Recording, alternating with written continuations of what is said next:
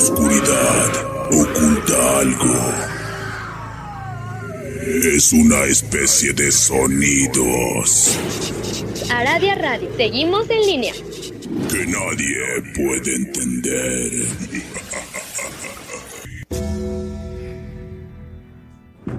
La hora del miedo.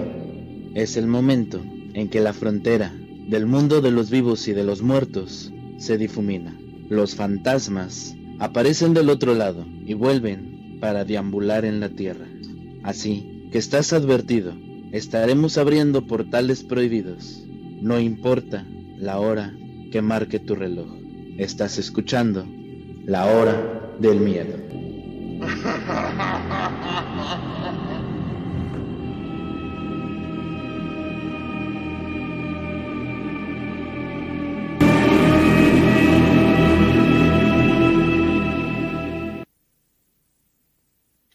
Muy buenas noches, tengan todos ustedes.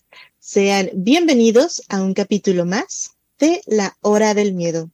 En locución me presento, yo soy Luna Blackstone, transmitiendo completamente en vivo a través de Aradia Radio, su radio paranormal, a través de la doble u doble u doble u punto dos aradia radio punto e s punto t l, de nuestro canal en YouTube La Hora del Miedo y a través de Frecuencia Alterna de Arizona. Esta noche tenemos un excelente tema. No sé si ustedes alguna vez se han preguntado qué tan ciertos son las películas que vemos o de dónde es que salen las historias que inspiran estas películas. Créanme que se sorprenderían. Es por eso que tenemos a nuestro historiador consentido, Rob Gray. Muy buenas noches, maestro. ¿Cómo se encuentra? Muy buenas noches, muy bien, muchas gracias. Muy buenas noches a todos, gracias por acompañarnos en una noche más de La Hora del Miedo. Así es. Si a ustedes les gustan estos temas de misterio y quieren saber más de nosotros, nos pueden encontrar en redes sociales, en nuestros perfiles personales de Facebook, como Robert Gray o como Luna Blackstone, en YouTube como La Hora del Miedo. Si les gusta la magia, si les gusta el esoterismo, los invito a que se unan a Facebook, El Portal Del Fénix.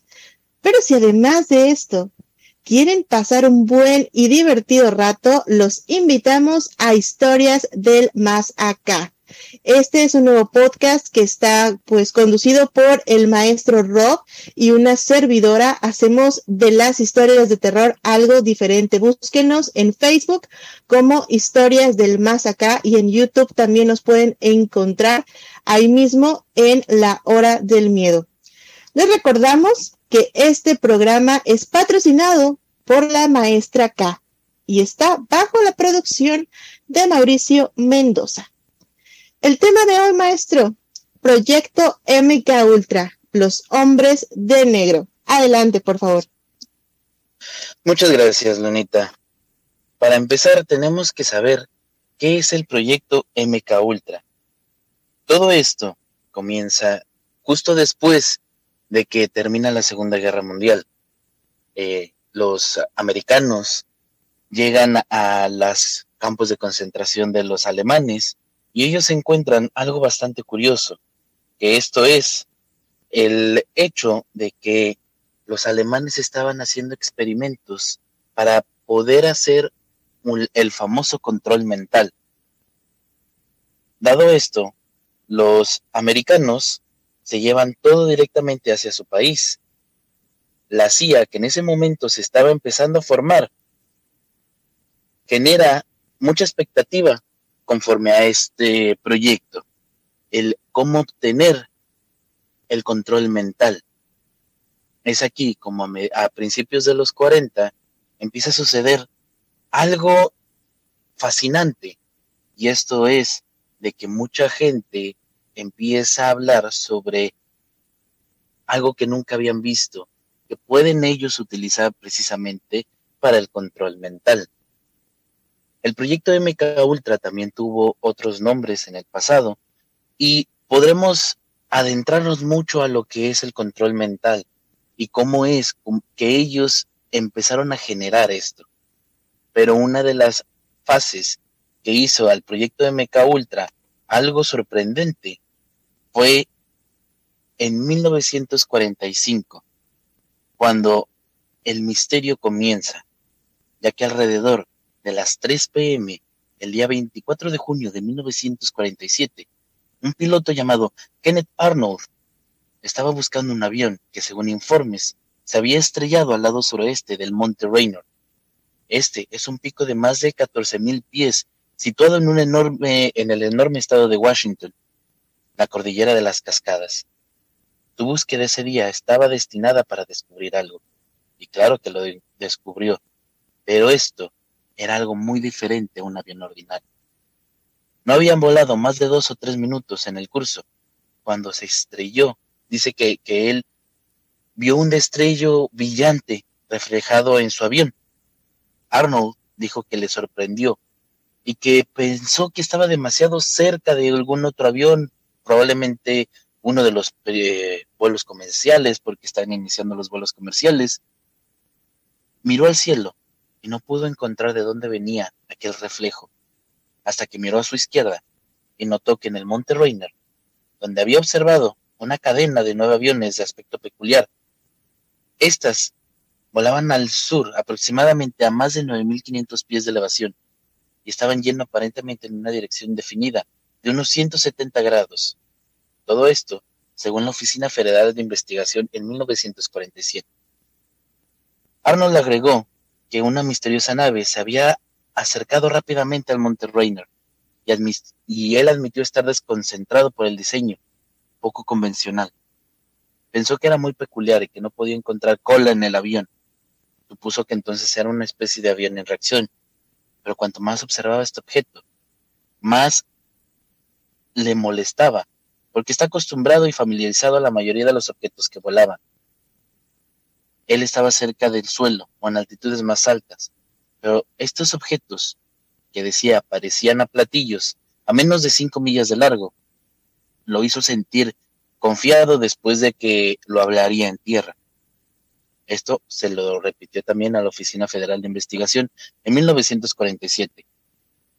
Sin embargo, algo sucedería en esa época, ya que, desafortunadamente, Albert Bender entró en acción. Este era un señor dedicado a unas fuerzas especiales en la C I A. Y este señor, aparte de todo, no iba solo, venía acompañado de dos figuras que la gente comenta que medían más de seis pies de altura.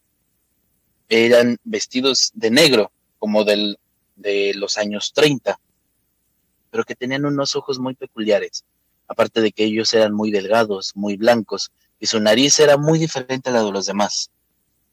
Es aquí donde ellos, aquellos hombres que venían con Albert Bender, comentan que jamás debió de haberse dicho nada, porque estos objetos voladores tendrían que quedarse en silencio, o si no, ellos quedarían silenciados para siempre.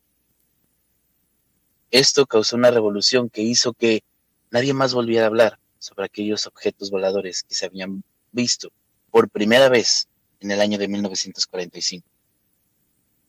En el año de mil novecientos cincuenta y tres, otro trabajador de la C I A llamado Ray Bennett entró directamente a el área especializada de lo que le llamaban la nueva C I A, que era la inteligencia en ese momento.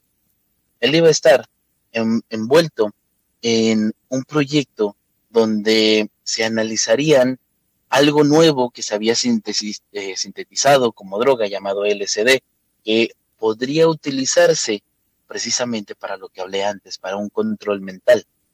Así que el señor Gray entra y denota que en el cielo, saliendo de la oficina, vuelven a ver este tipo de nave extraterrestre, por lo que él decía, un objeto volador que no podía identificarse hacia los demás aviones. Tiempo después, afuera de su casa, encontró otra vez dos figuras suficientemente altas vestidas de negro, inclusive con gafas de sol, que ocultaban sus ojos. En la noche, esto era imposible de ver, pero ahí estaban. Le dijeron que no tenía que hablar sobre lo que él había visto.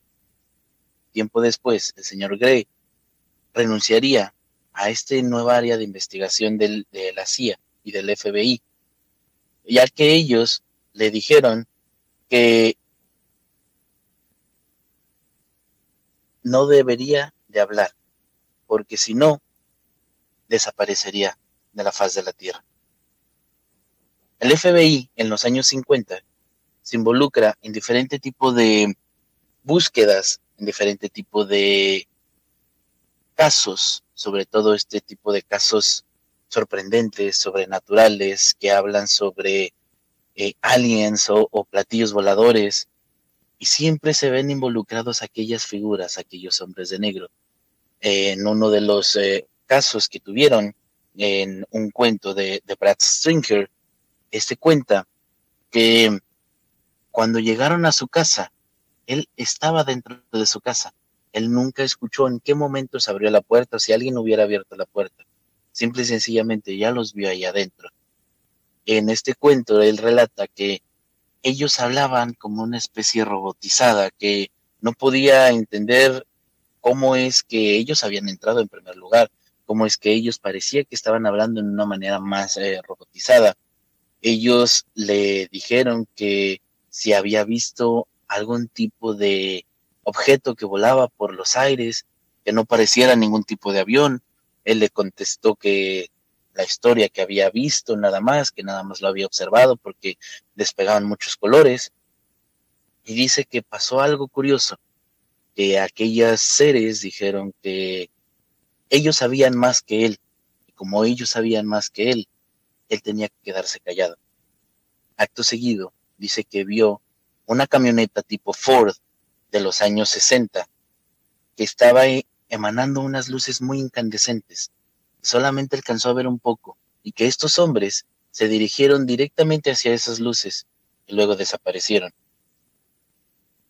Tiempo después, llegamos al año mil novecientos sesenta y siete, en Point Pleasant, cuando se escucha de una criatura de ojos rojos, con alas, que cuando las tiene cerradas parece gabardina. Precisamente estamos hablando del caso del Mothman.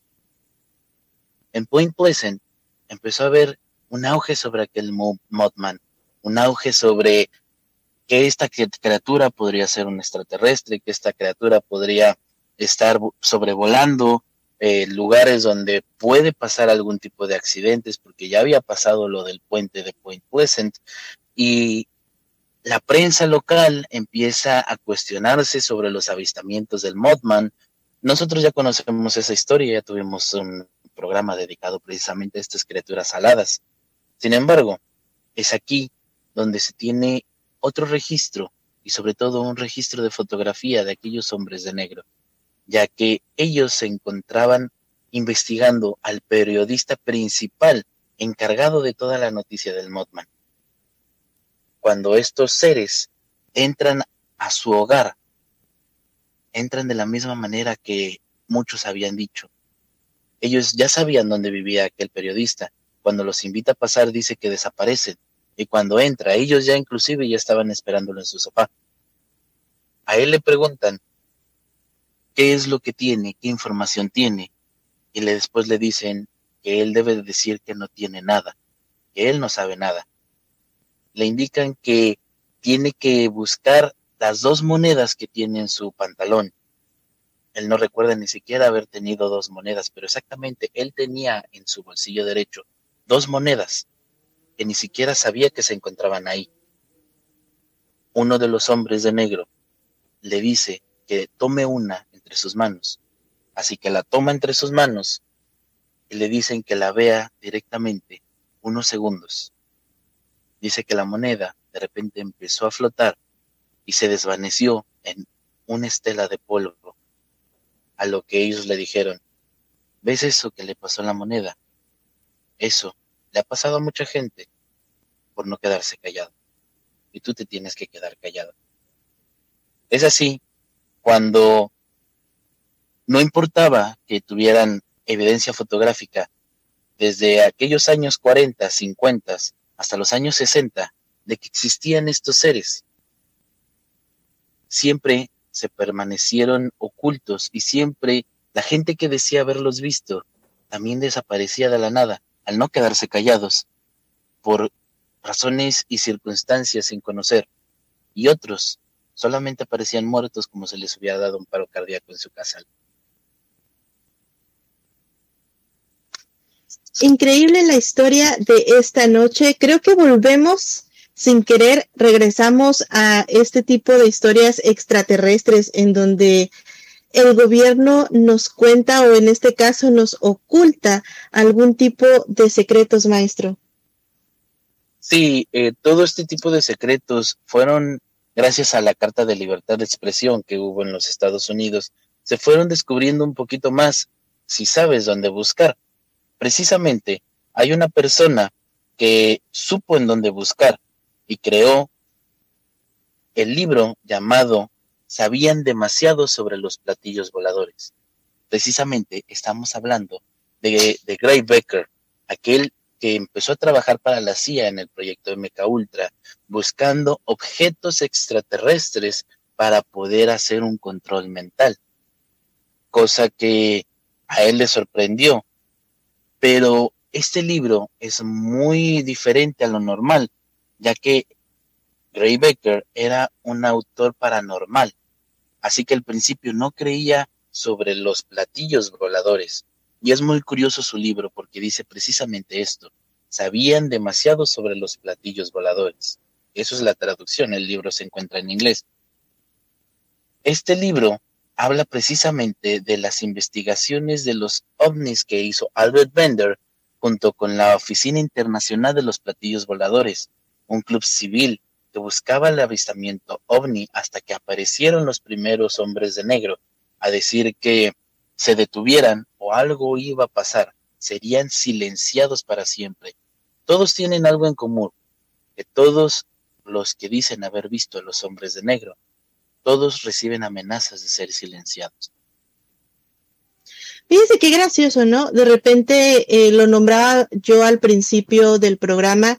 Estamos acostumbrados muchas veces a ver películas y a veces no les ponemos tanta atención como deberíamos, o las vemos como simplemente entretenimiento.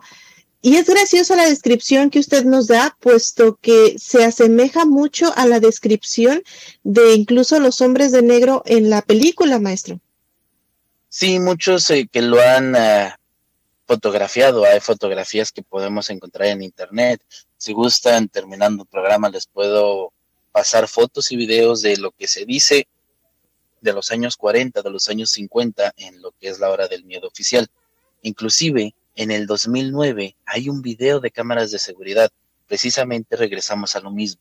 Un trabajador del hotel eh, Marriott eh, Sheraton en eh, las cataratas del Niágara, en la parte de Nueva York, dice haber visto un objeto volador rondando por las cataratas del Niágara.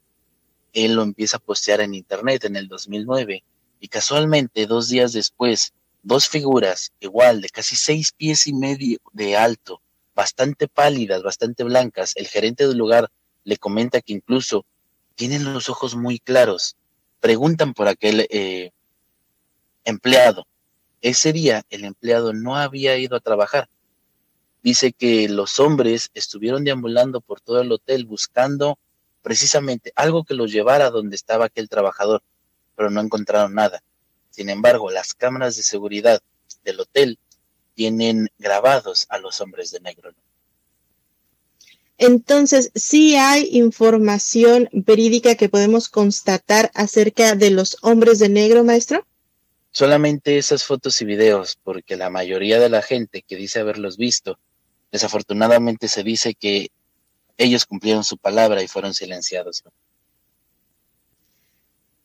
Chistosamente, en la película de los hombres de negro tienen este aparatito en donde les borran la memoria. Qué curioso que este mismo, bueno, no es el mismo aparato, no se habla de ningún aparato, pero que sí sea lo mismo que estas personas que los vieron les prometen a los hombres de negro.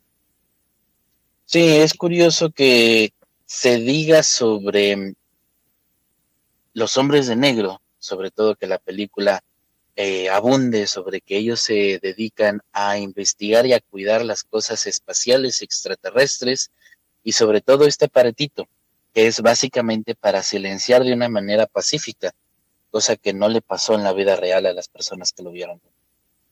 Así es. Se dice, maestro, que estamos rodeados por seres extraterrestres, que incluso la humanidad fue algún tipo de extraterrestre en algún momento. ¿Qué se sabe de esto? Hay algunos dichos y hay algunas historias que hablan sobre dioses que vinieron desde el cielo en luces incandescentes para enseñarle a la humanidad. Eh, existen muchas historias de los sumerios que hablan sobre los famosos Anunnakis, que todo el mundo los genera como si fueran eh, dioses extraterrestres. Hay muchos jeroglíficos que indican incluso que aquellos seres medían mucho más que un ser humano promedio, que estos eran gigantes. Básicamente como se describe a estos hombres de negro, que sobrepasan una altura convencional, ya que una persona de más de seis de pies de altura, pues no es algo normal en cualquier parte del mundo. Ahora bien, si hacemos un recuento, un, un pequeño viaje por los libros y buscamos fotografías de los nativos en cada país, en cada lugar, nos damos cuenta que la mayoría, si no es que todos los nativos, ya sean indios americanos, ya sean indios mexicanos o mexicas o toltecas o como les quieran llamar, eh, en Perú, todos los indígenas de ahí, y si vamos incluso hasta Alaska, que se supondría que no podrían estar así, todos comparten una característica, y esta es que son o morenos o su piel es demasiado oscura. Y entonces, ¿de dónde vienen los seres o las personas que son de piel blanca o de piel pálida? Es ahí donde creen que también nosotros descendemos del extraterrestre. Buena información, maestro, muy buena descripción, y creo que aparte de todo, las personas deberíamos de poner muchísima más atención. A veces se nos da información entre líneas, como por ejemplo, usted nos nombró un libro que y nos dice, si sabemos en dónde buscar. Creo que la verdad está ante nuestros ojos, pero simplemente tenemos que abrirlos, tenemos que ver más allá de lo que nos están enseñando, maestro. Sí, como dije, imagínate tú que, que te encuentras buscando un libro y de repente te encuentras un libro que dice eso, ¿no? Sabían demasiado sobre platillos voladores. Luego, luego vas a creer que es ficción.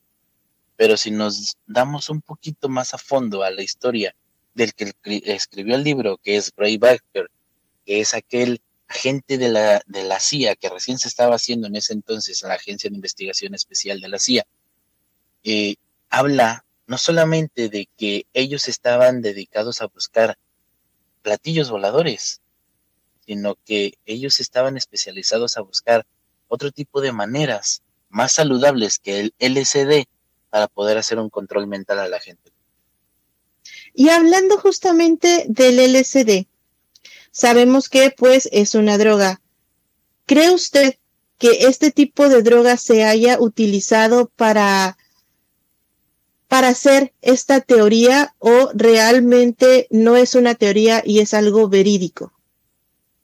Todo esto sobre el L S D es más eh, puesto hacia el control mental o a las investigaciones de control mental sobre el proyecto M K Ultra. Se dice que el proyecto ha utilizado diferentes maneras y diferentes fuentes para poder llegar hacia la, la parte del cerebro que puede ser controlada, o al menos eso es lo que venían en aquellos eh, escritos alemanes de las personas que estaban investigando esto en los campos de concentración.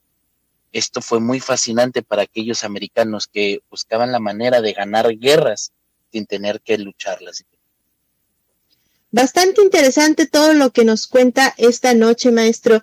Vamos a ir a un pequeño corte y regresando vamos a conocer más datos sobre el proyecto M K Ultra.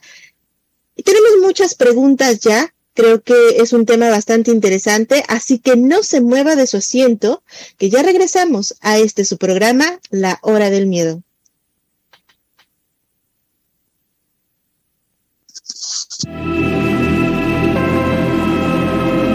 En un momento regresa La Hora del Miedo.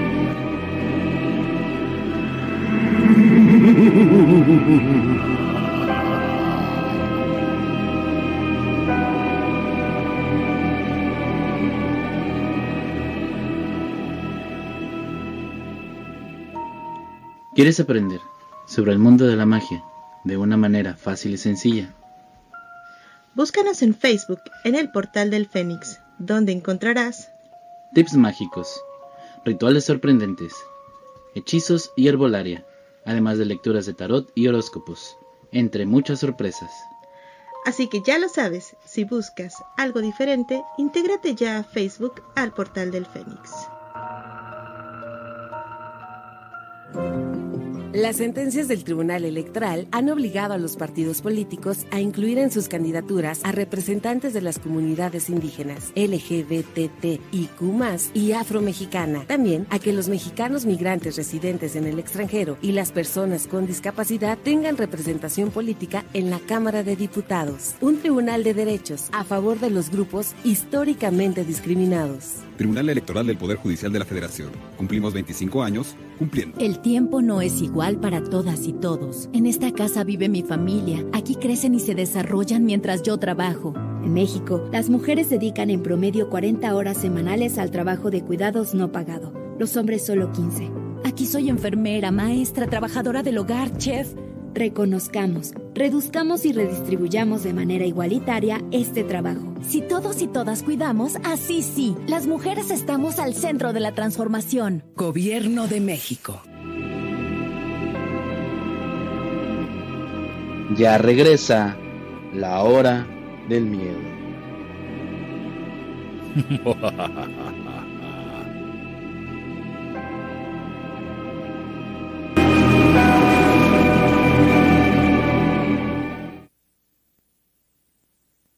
Ya regresamos completamente en vivo a este su programa La Hora del Miedo. En locución, nuevamente me presento, yo soy Luna Blackstone. Y en compañía de el maestro e historiador Rob Gray, estamos transmitiendo a través de Aradia Radio, su radio paranormal, a través de Frecuencia Alterna de Arizona y a través de nuestro canal de YouTube, La Hora del Miedo. Maestro Rob, ya tenemos algunas preguntas del público. Esta noche estamos hablando sobre el proyecto. Proyecto M K Ultra y los hombres de negro. Tenemos a Yailin que nos dice historias de terror y ahí nos recomienda con algunas amistades. Tenemos a la maestra Sandra Edgar que nos dice saludos. Angie Fernández que nos dice buenas noches. A Osi Espíritu Libre nos dice ¿estoy en vivo? Sí, así es, estás en vivo. Saludos desde Ensenada. Nos manda bendiciones también. Yailin nos vuelve a recomendar con más personas. Muchas gracias, Yailin. Y tenemos también a Malena, nos dice, buenas noches, hermanos. Pedro Antonio Uruchi también está con nosotros esta noche. Nos desea buenas noches. Y también Milena López nos dice, buenas noches. Tenemos también gentecita que nos está escuchando ahí en el canal de YouTube. Saludos a todos. Y preguntan, Mothman, ¿el hombre polilla es un extraterrestre o es un experimento del gobierno, maestro?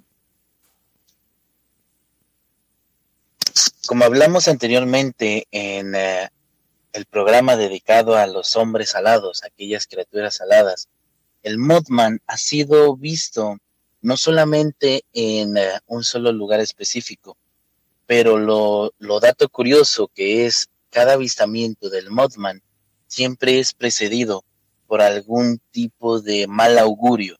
En Point Pleasant, la primera vez que lo vieron, un puente se cayó habiendo demasiada tragedia. Pero en todos los lugares que se ha visto, siempre ha pasado algo. En ese programa les conté todo lo que ha pasado alrededor del Mothman. Pues así es, les recomendamos que escuchen los programas pasados de La Hora del Miedo. Están ahí en la página de Facebook, en Aradia Radio. Ahí los pueden encontrar. Y pues bueno, maestro, seguimos con la historia de esta noche. Claro que sí, Lonita. Como ya les comenté, desde los años cincuenta, aquel fenómeno ovni estaba relacionado con la aparición de aquellos hombres con traje negro, encargados de hacer callar a los testigos, confiscar pruebas que podían evidenciar la existencia extraterrestre. Y estos eran comúnmente llamados hombres de negro. También eran llamados los silenciadores, ya que toda su indumentaria solía ser negra, al igual que eh, los autos que ellos manejaban. Ellos se encargaban de callar los testigos.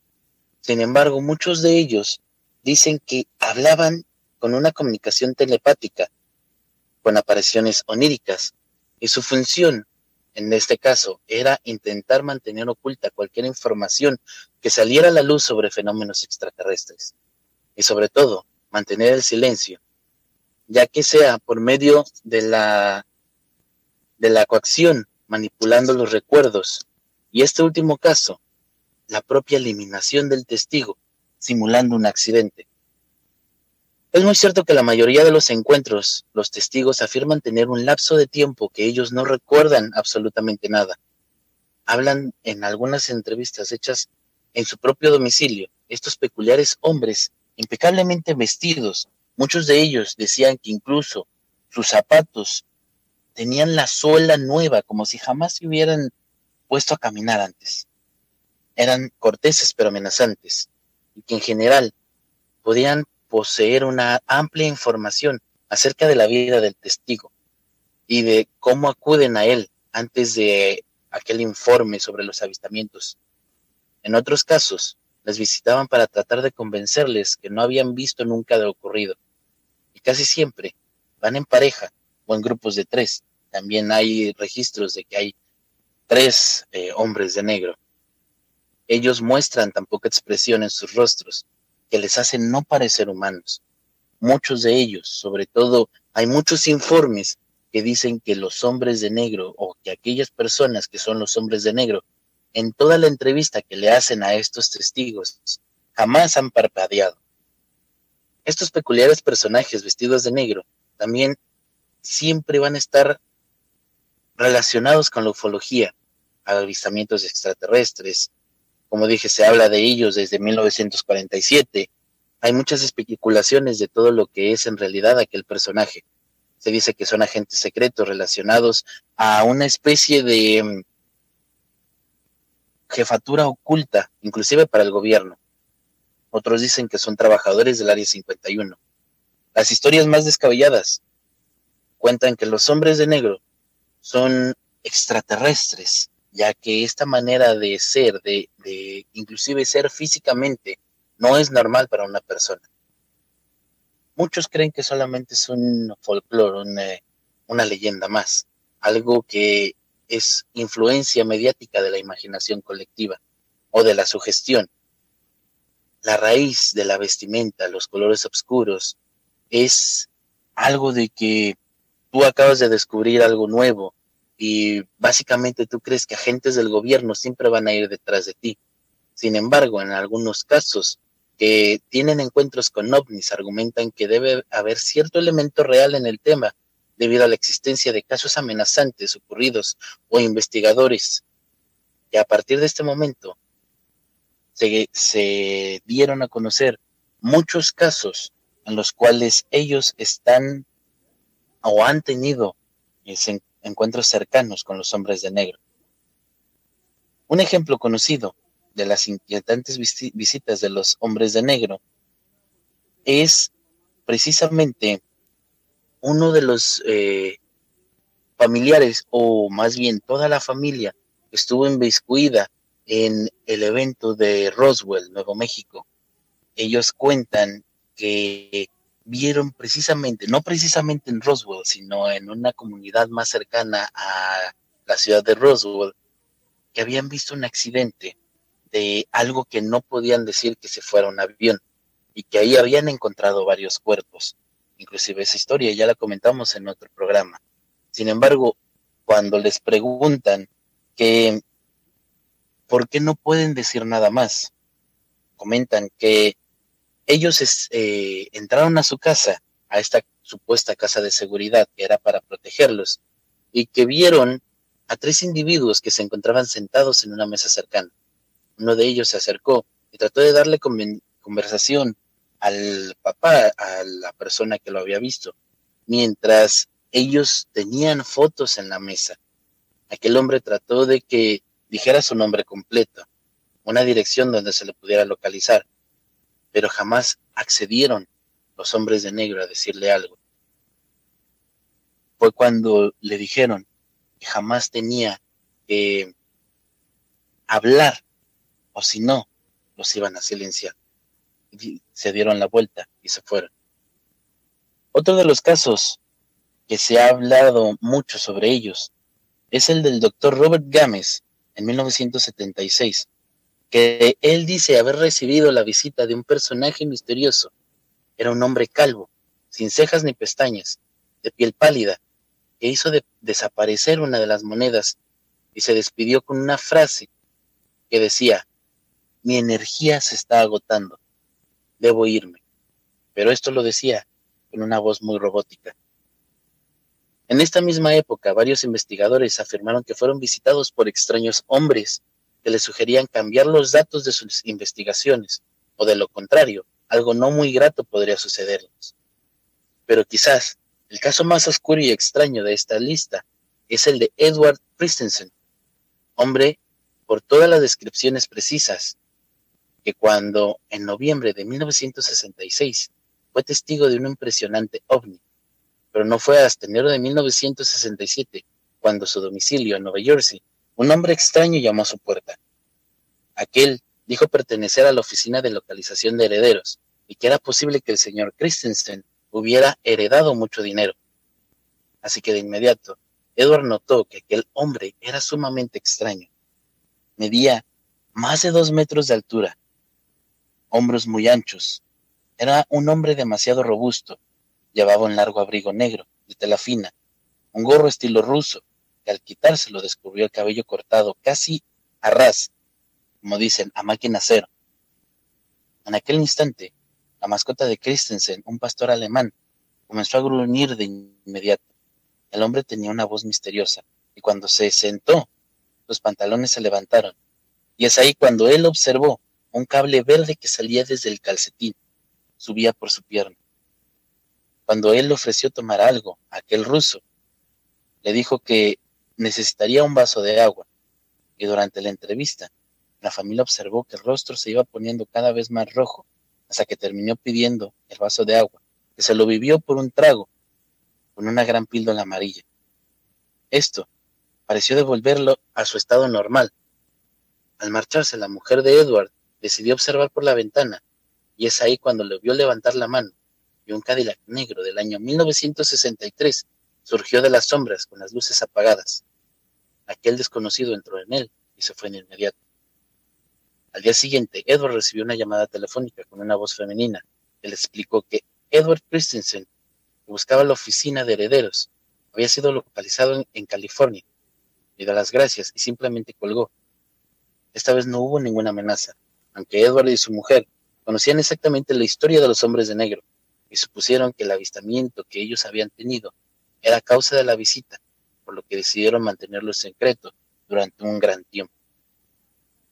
Así que, como podemos ver, no cabe duda que a lo largo de la historia se detallan características similares, formas similares de actuar, de presentarse, de estos misteriosos hombres cuyo objetivo es ocultar cualquier prueba que pudiera resultar convincente de la existencia de la vida extraterrestre.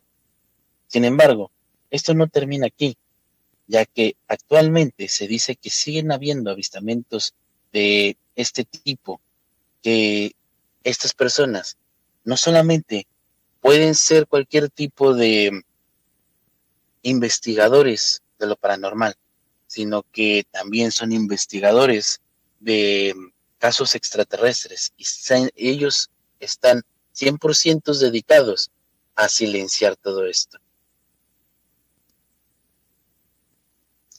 Sorprendente, honestamente este tipo de historias me gustan mucho. No soy fanática de los extraterrestres, tengo que comentarlo así, pero me gusta mucho conocer cómo todo este tipo de historias se van dando básicamente pues a lo largo de la historia, ¿no? Y que muchas veces son tan fantasiosas que podemos decir, no, no es cierto, eso no pasa. Y creo yo que ahí reside básicamente el poder de todo esto, maestro, en que muchas veces decimos, no es cierto, no pasa nada. Sí, sobre todo porque, para empezar, todos estos avistamientos fueron desde los años cuarenta, los años cincuenta. El, estamos hablando que pasaron muchas cosas alrededor de la leyenda de los hombres de negro, que probablemente por esto, para que la gente ya los tomara como una ficción, pues que se creó una película basada en los hombres de negro, para que, como digo, desde siempre, desde que empezó el llamado proyecto M K Ultra, poder decir que las cosas que probablemente existen allá afuera no son más que parte de la imaginación de una persona que puede crear una película de ciencia ficción para desacreditar todo lo que puede ser real y lo que te hace pensar es qué tan real puede ser aquellas historias o aquellas leyendas que hablan desde antes que existiera una película basada en ellos. Así es, maestro. Y bueno, haciendo una teoría, ¿cree usted que justamente el gobierno mandó o por ahí tuvo algo que ver con que esta película fuese tan famosa y que saliera a la luz porque posiblemente alguien ya había hablado de más? Probablemente esta película sale a la luz más que nada porque era un tema muy peculiar. Sabemos que esta película también tiende a hacerse famosa gracias a los actores que utilizaron. Dos grandes actores como son uh, Will Smith y Tommy Lee Jones, que es suficientemente como para que darles galardones por sus actuaciones. Sin embargo, eh, si fuera verdad que es de que las personas estuvieran hablando de más, los hombres de negros siempre fueron conocidos como silenciadores. Tan fácil como esto. Crean un accidente o un supuesto accidente donde aquella persona que está hablando de más, como siempre lo hicieron desde los años cuarenta, sencillamente desaparecerán. ¿Podríamos entonces decir que esto no es coincidencia y se quiso dar a conocer desde otro punto de vista, maestro? Precisamente es más que nada porque hasta ese momento habían solamente pruebas de personas vestidas de negro, eh, personas que a lo mejor por sus características o por su manera de ser físicamente llaman mucho la atención y sobre todo pues estas personas llaman más la atención al estar vestidas completamente de negro o utilizar lentes oscuros cuando está eh, es de noche, cuando está oscuro, cuando no está soleado. El simple hecho de ser una persona diferente a cualquier, cualquier persona por su altura, por su color de piel, por su color de ojos, siempre llamaron la atención, pero no pasa nada más por eso. Puede llamarnos la atención una persona que está en la calle. Puede ser cualquier tipo de cosa, cualquier tipo de persona. Y no sabemos nada de él. Hasta que nos enteramos, tal vez por las noticias, o tal vez por una persona que dice, este, esta persona fue malvada, ¿no? Ahí está el caso de todos los asesinos seriales que hay en el mundo, que mucha gente dice, es que tal persona no puede ser un asesino porque es muy buena persona, trabaja para la comunidad, ayuda a la comunidad de, de la ciudad donde viven, del pueblo de donde son, y nadie conoce lo que hay adentro de su casa. Precisamente nadie sabe quién es esa persona que te puedes encontrar allá afuera. Claro, maestro, exactamente. Muchas veces creemos que la gente eh, es lo que dice ser y resultan que pues nada de eso son. Pero aquí la pregunta más importante, maestro. En pocas palabras, ¿quiénes, o mejor dicho, no quiero decirlo yo, me gustaría que lo dijera usted, a ver si yo entendí eso? ¿Qué son los hombres de negro, en resumen?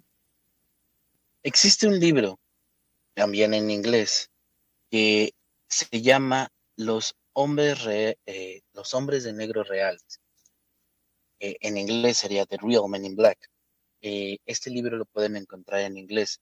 Habla sobre todas las historias en las que ellos estuvieron presentes, todas las historias que les acabo de contar, se encuentran precisamente en este libro. Dado a que todas las personas dicen que son muy diferentes, por ejemplo, en esta última historia les dije, básicamente les describí a un robot y muchas personas o muchas eh, gente que se ha dedicado a buscar qué son los hombres de negro. Pueden decir que son un robot, viajeros en el tiempo, son inteligencias artificiales, pero muchos otros investigaciones, eh, investigadores han dicho que pueden ser incluso civiles que han investigado el tema ovni, y para evitar que otros más se, se metan al mundo de la investigación ovni, ellos mismos se disfrazaron de estos hombres de negro y empezaron a, a, a silenciar a la gente. Sin embargo, como vimos en otro o, o programa, hay mucha gente que cree que estos son tulpas. En el área cincuenta y uno existe una división dedicada con personas que puedan canalizar su energía perfectamente bien para poder crear un tulpa de esta manera, que son los hombres de negro, y poder amedrentar o silenciar a quienes tienen que ser silenciados. Ya que los tulpas sabemos que la única manera de vencerlos es solamente dejar de creer en él. ¿Cómo vas a dejar de creer en una leyenda como los hombres de negro? Recordemos que en una de las historias, los hombres de, uno de estos hombres de negro dijo, me estoy quedando sin energía, y salió corriendo del lugar. Muchos creen que solamente son personas o de estas criaturas llamadas eh, trickster, que son gente que se dedica a hacer bromas, que está en el lugar y en el momento indicado. Sin embargo, también existe una última teoría en la cual dicen que precisamente en el área cincuenta y uno tienen dos divisiones, una que es completamente de extraterrestres, que son los hombres de negro, pero también hay otra di- eh, división que se dedica al ocultismo y a la demonología, y que los hombres de negro no son más que demonios. Bastante interesante las dos teorías. Justamente estaba pensando en algo similar y no quería decirlo así porque no sabía realmente si la teoría fuera cierta o si de repente pues... no sé, de repente nos sale a nosotros que ya sabemos un poquito más de este tema... el hecho de que tanto, tanta cosa que ocultan pudiera ser o bien extraterrestres, o como usted mismo lo dice, creo que se han sabido de muchísimos casos en los cuales cuando las personas se acercan demasiado a la verdad y esta verdad está en peligro de ser expuesta, la gente es eliminada y muchas veces... se acercan demasiado a los temas de demonología, por ejemplo, o a los temas de gobierno, o en este caso como en el área cincuenta y uno, que tiene muchísimo, muchísimo de, de, de qué hablar el área cincuenta y uno, pero sí tenía esa, de repente esa cuestión entre o son una cosa o son otra, pero pues bueno, hablando de extraterrestres, sí me iría más por ese lado, maestro. Sí, pero sobre todo eh, existen escritos que desde el año de mil ochocientos sesenta y ocho, Alexandre Marie David, que era un francés, todos estos escritos los tiene eh, la, el gobierno de los Estados Unidos en su oficina, lo podemos encontrar ahí. Él habla sobre que tuvo una entrevista con uno de los lama del Tíbet, y que es aquí donde aprendieron sobre los secretos de los Himalayas, y que en mil novecientos treinta y dos él presenció la magia y el misterio del, del Tíbet, precisamente en la creación de un lama, de un jefe espiritual tibetano, cómo creaba un tulpa enfrente de sus ojos. Entonces dicen que esta persona tiene los secretos para poder controlar aquel tulpa, y precisamente estos tulpas son los hombres de negro. Pues ahí tenemos entonces la respuesta a esta pregunta, maestro. Tenemos también a Litsy Sade en Facebook que nos dice buenas noches, y a Isa Martínez que también está con nosotros y nos dice buena noche. Ya estamos casi por terminar este programa, pero hay muchos cuestionamientos, sobre todo esto que menciona sobre los tulpas, maestro. Es bien interesante esto que nos menciona sobre estos personajes o estos seres.